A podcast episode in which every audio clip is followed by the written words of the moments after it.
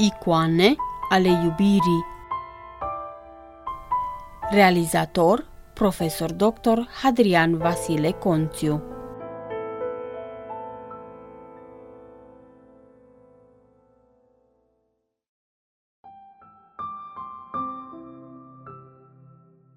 Dacă ești teolog, roagă-te cu adevărat. Și dacă te rogi cu adevărat, ești teolog. Evagrie Ponticul.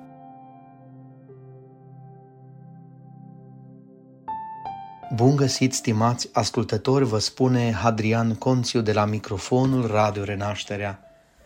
Am discutat în emisiunea trecută despre metodologia psihoterapiei ortodoxe, abordând pentru început psihoterapia ortodoxă sau tămăduirea bolilor sufletești, arătând că teologia este rod al psihoterapiei și metodologie a ei.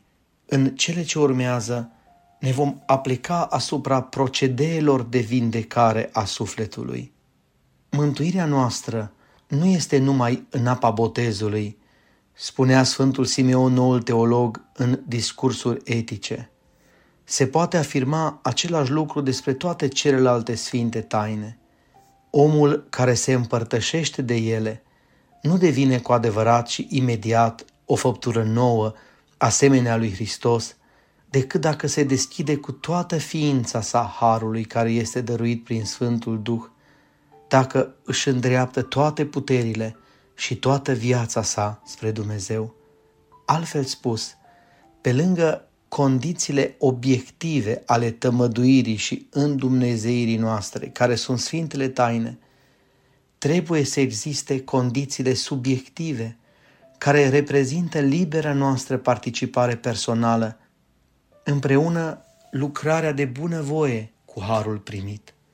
Sfintele Taine ne dăruiesc viața lui Hristos, dar cu strădania binevoitoare a omului, scrie Sfântul Nicolae Cabasila, adăugând că viața în Hristos stă într-o împreună lucrare a lui Dumnezeu cu omul. Lucrarea pornește de la Dumnezeu, din partea noastră se adaugă bunăvoința. A lui e propriu zis săvârșirea, a noastră e dorința de împreună lucrare. Altfel spus, putem dobândi unirea cu Dumnezeu în măsura în care ne supunem harului, conlucrăm cu el, nu ascundem talentul și nu stingem Duhul ce arde în noi. 1 Tesaloniceni, capitolul 5, versetul 19. În acest sens, Sfântul Macarie Egipteanul scria în omiliile sale duhovnicești că ar fi de neînțeles cum de s-a scris nu stingeți Duhul, dacă tu nu l-ai stinge atunci când, neglijent fiind, voința ta nu se acordă cu el. Procedele terapeutice folosite în ortodoxie, fixate ca și metode de purificare a sufletului, reprezintă totodată condiții subiective ale tămăduirii, înscrise alături de tămăduirea prin Sfintele Taine, adică condițiile obiective, în condițiile generale ale tămăduirii, având drept model pe marele tămăduitor care este Hristos.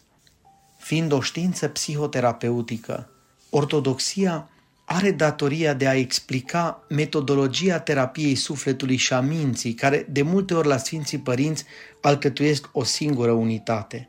Unul din mesajele pe care Biserica Ortodoxă trebuie să-l împărtășească lumii contemporane atât de debusolate și dezaxate este acela al existenței de netăgăduit a bolilor sufletului, alături de cele ale trupului, mult mai ușor observabile prin evidența lor pragmatică de netăgăduit și în același timp al mijloacelor de vindecare a lor. Procedeele psihoterapeutice încearcă refacerea drumului căderii omului în robia patimilor, inversând mișcarea descendentă a sufletului, dându-i acestuia o orientare ascendentă.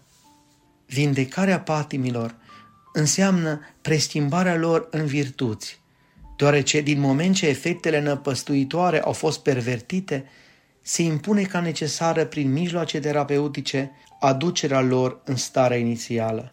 Ava Pimen îi spunea Avei Isaac: noi nu ne-am învățat să fim omorâtori de trupuri, ci de patimi. A se vedea în acest sens pentru Ava Pimen, patericul ce cuprinde în sine cuvinte folositoare ale sfinților bătrâni, colecția Izvoare duhovnicești, Alba Iulie 1997. Deci, vindecarea de patimi nu trebuie înțeleasă ca o omorâre a sufletului sau a minții, ci ca pe o convertire a lor. Vorbind despre vindecarea omului, Sfinții Părinți expun principiile fundamentale ale acestui proces. Cunoscând omul în totalitatea ipostazelor sale, ei propun cele mai eficiente procedee psihoterapeutice și prescriu adevărate rețete corespunzătoare fiecărui tratament în parte. Fără a neglija acest aspect, precum și psihoterapia individuală proprie îndrumătorului duhovnicesc, în cele ce urmează vom încerca o scurtă generalizare a procedeelor de tămăduire. Astfel, în literatura de specialitate referitoare la psihoterapia ortodoxă și terapeutică a bolilor sufletești și mentale, a se vedea în acest sens mai ales lucrările mitropolitului Hierotheos Vlahos, Psihoterapia ortodoxă, știința Sfinților Părinți, și ale profesorului Jean-Claude Larchet, Teologia bolii și terapeutica bolilor sufletești. Se individualizează următoarele procedee sau condiții de tămăduire: conștientizarea bolii și voința de a fi vindecat, dreapta credință, smerenia, pocăința, ascultarea, privegherea, rugăciunea, postul și nădejdea, toate sub permanenta supraveghere a duhovnicului psihoterapeut și oglindite de veșnica iubire. Pentru a ne vindeca este esențial să conștientizăm starea de boală care ne apasă și să vrem a ne vindeca. Cunoașterea de sine este primul pas spre vindecare, fiindcă omul care nu este conștient că suferă de o anumită boală nu se duce la doctor. În acest sens se înscrie observația Sfântului Maxim Mărturisitorul, citez: numai cine a cunoscut slăbiciunea firii omenești a făcut experiența puterii dumnezeiești, iar unul ca acesta, izbutind prin ea în unele lucruri, iar la altele silindu-se să izbutească, nu va disprețui niciodată pe niciun om, căci știe că precum i-a ajutat lui și l-a slobozit din multe și grele patimi, poate să ajute tuturor dacă vrea și mai ales celor ce se nevoiesc de dragul lui. Am încheiat citatul Sfântul Maxim Mărturisitorul, a 200 a capetelor despre dragoste, în Filocalia, volumul 2. De asemenea, Sfântul Petru Damaschin, în Învățături duhovnicești, cartea a doua, Filocalia, volumul 5, își exprima convingerea că deprinderile morale se câștigă meditând omul la cele ale zilei și amintindu-și plin de pocăință de alunecările ce i s-au întâmplat în tulburarea zilei, ca să poată ajunge la simțire în liniștea nopții și să poată plânge pentru cele ce a păcătuit, fiindcă numai după vreme îndelungată dobândim în noi vreo deprindere bună. Numai atunci când ajungem la conștiința dovnicească ne putem constata și deplânge nedesăvârșirea. Majoritatea creștinilor actuali sunt morți în păcatele lor, vezi și Efeseni, capitolul 2, versetul 5, nefiind conștienți de starea lor duhovnicească, ba chiar având impresia că sunt împodobiți de virtuți și de darurile Duhului Sfânt. Ușa la care stă și bate însuși vindecarea este închisă pe dinăuntru și ferecată cu lacătele ignoranței și nepăsării. În ajutorul omenirii bolnave vin trimișii Domnului, episcopii și preoții, răspunzând nevoii acute de autentici psihoterapeuți.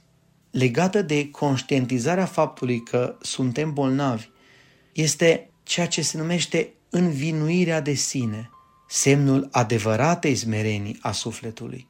Această osândire de sine este o povară duhovnicească care, odată intrată în suflet, spune Sfântul Rigorie Palama în epistola către Xenia, va zdrobi și strivi și stoarce din el vinul cel mântuitor, care bucură inima omului, cu alte cuvinte, omul cel lăuntric.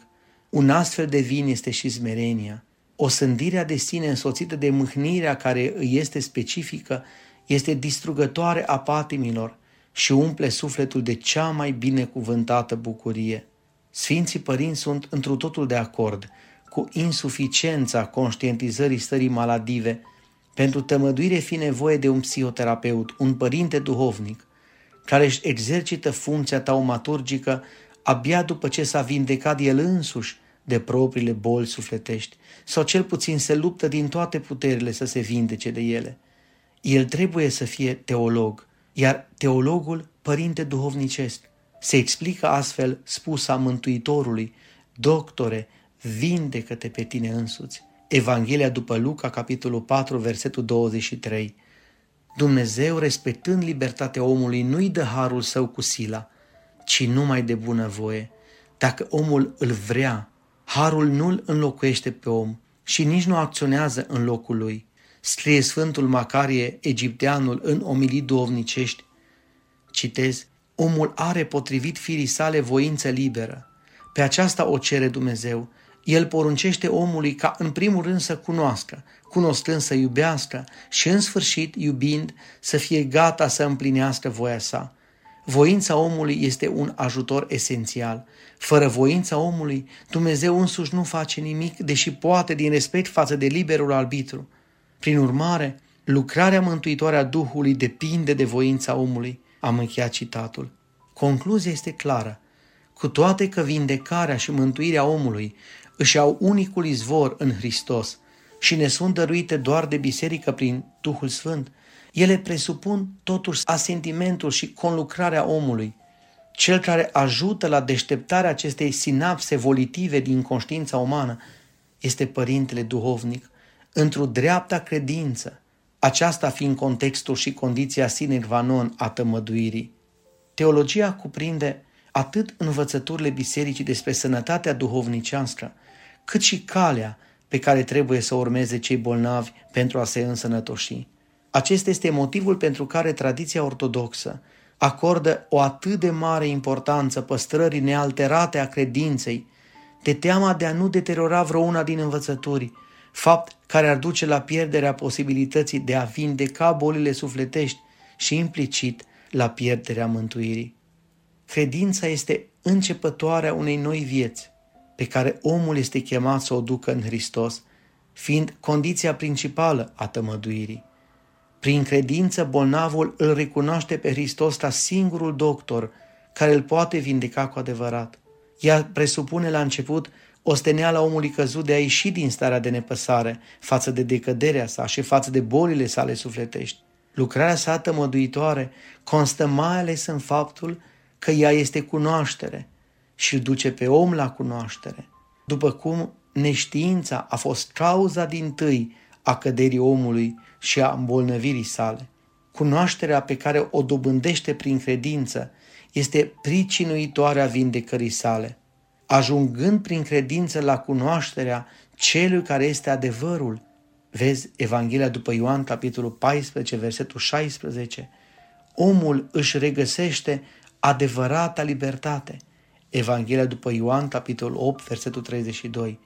Pe cel mort din pricina păcatului, credința îl face viu, ea fiind condiție și ușă a tămăduirii și a mântuirii. A se vedea Evanghelie după Marcu, capitolul 5, versetul 34, capitolul 10, versetul 52, Evanghelia după Luca, capitolul 7, versetul 50 și așa mai departe. De asemenea, nu trebuie neglijate treptele credinței.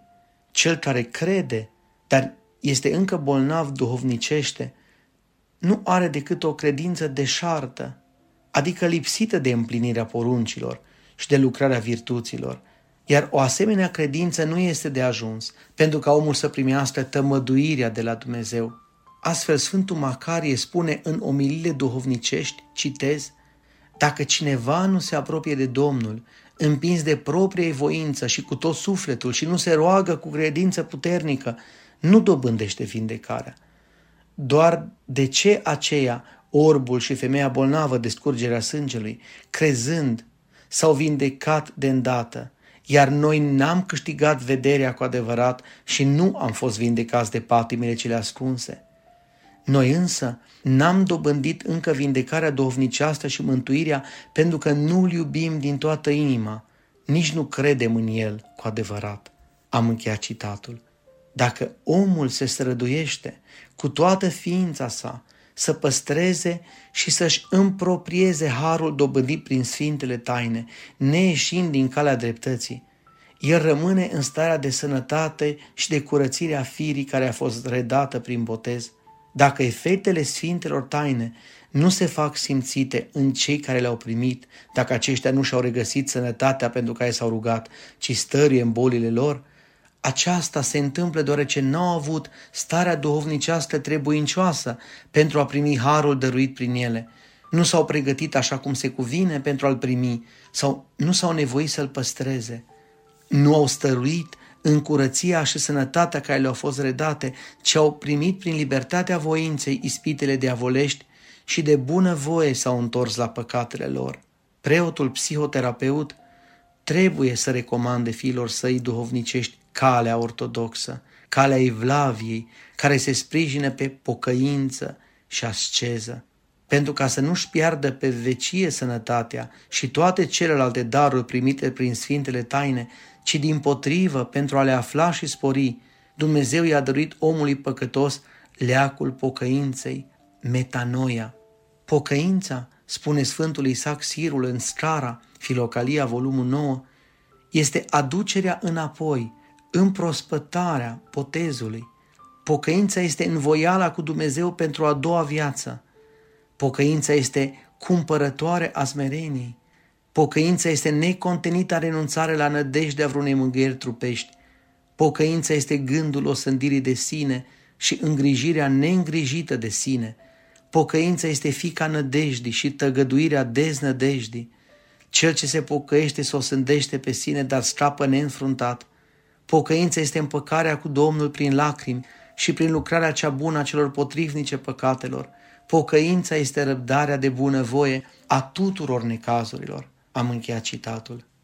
Pocăința nu-l privește numai pe cel botezat care a păcătuit. Ea este necesară pentru tot omul care vrea să părăsească păcatul și să se întoarcă la Dumnezeu, oricare ar fi starea lui duhovnicească. A se vedea în acest sens Evanghelia după Matei, capitolul 3, versetele 2, 8, 11, capitolul 4, versetul 17, Evanghelia după Marcu, capitolul 1, versetele 4, 5, 15, capitolul 6, versetul 12, Evanghelia după Luca, capitolele 3, 5, 13 și așa mai departe.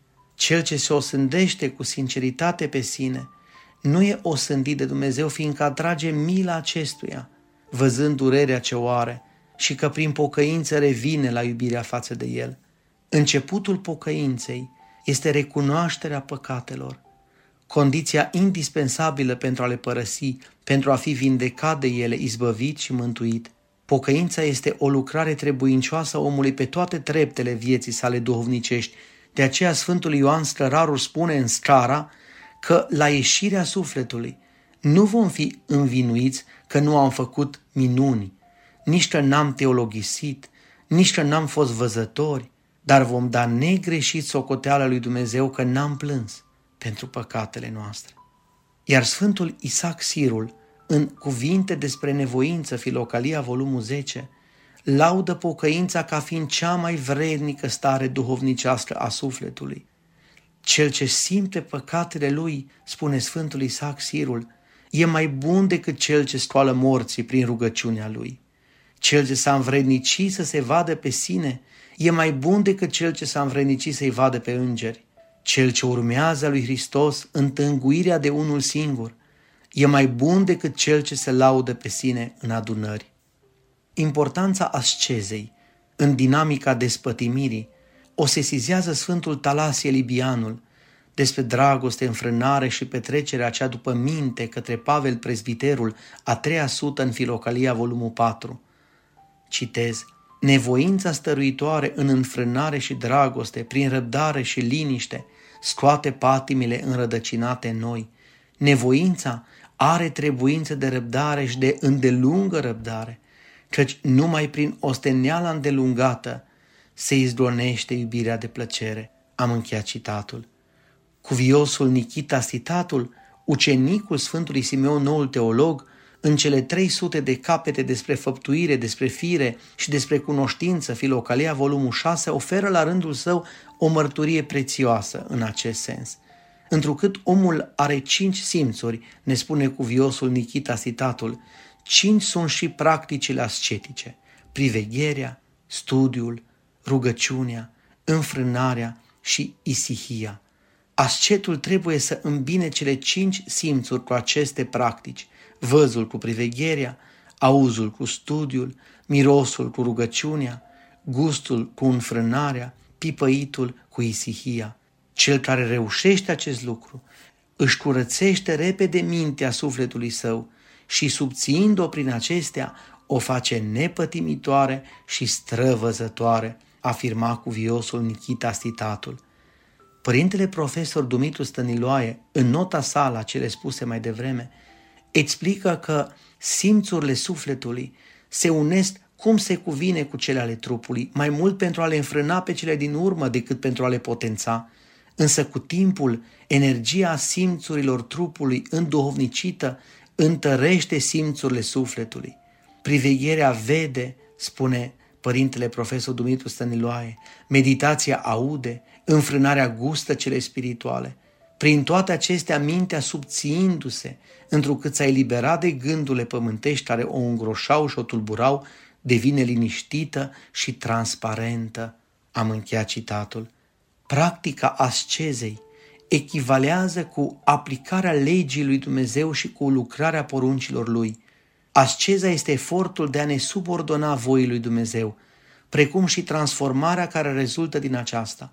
Sfinții Părinți insistă asupra faptului că întreaga Scriptură constă în învățături de mântuire. Ea conține poruncile dumnezeiești pe care trebuie să le păzim dacă dorim mântuirea. Evanghelia după Matei, capitolul 5, versetele de la 1 la 12.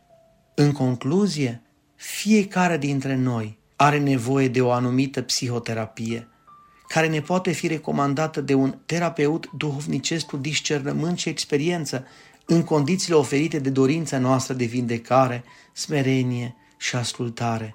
Dinamica despătimirii, cum îi place să spună înalt preasfințitului părinte și mitropolit Andrei, continuu încurajată de bucuria nădejdii și fiorul iubirii divine, trebuie să se desfășoare sub supravegherea atentă a psihoterapeutului duhovnicesc.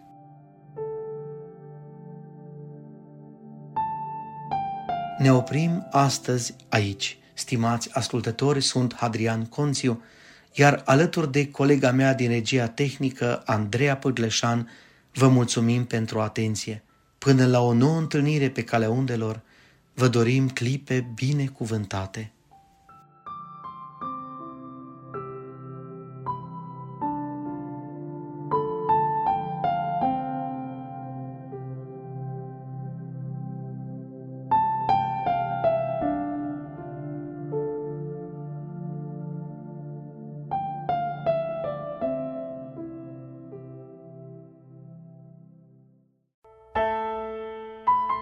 Icoane ale iubirii. Realizator, profesor dr. Adrian Vasile Conțiu.